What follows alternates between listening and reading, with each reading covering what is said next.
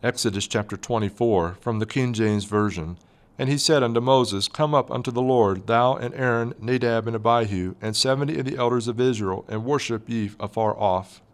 And Moses alone shall come near the Lord, but they shall not come nigh, neither shall the people go up with him.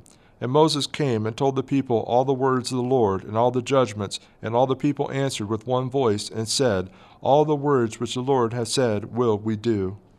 And Moses wrote all the words of the Lord, and rose up early in the morning, and builded an altar under the hill, and twelve pillars, according to the twelve tribes of Israel. And he sent young men of the children of Israel, which offered burnt offerings, and sacrificed peace offerings of oxen unto the Lord. And Moses took half of the blood, and put it in basins, and half of the blood he sprinkled on the altar. And he took the book of the covenant, and read in the audience of the people. And they said, All that the Lord hath said will we do, and be obedient. And Moses took the blood and sprinkled it on the people, and said, Behold the blood of the covenant which the Lord hath made with you concerning all these words.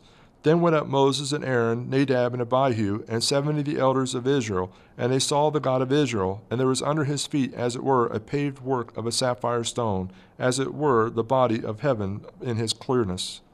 And upon the nobles of the children of Israel he laid not his hand. Also they saw God, and did eat and drink. And the Lord said unto Moses, Come up to me into the mount, and be there, and I will give thee tables of stone, and a law, and commandments which I have written, that thou mayest teach them. And Moses rose up, and his minister Joshua, and Moses went up into the mount of God. And he said unto the elders, Tarry ye here for us until we come again unto you. And behold, Aaron and Hur are with you. If any man have any matters to do, let him come unto them. And Moses went up into the mount, and a cloud covered the mount. And the glory of the Lord abode upon Mount Sinai, and the cloud covered it six days. And the seventh day he called unto Moses out of the midst of the cloud.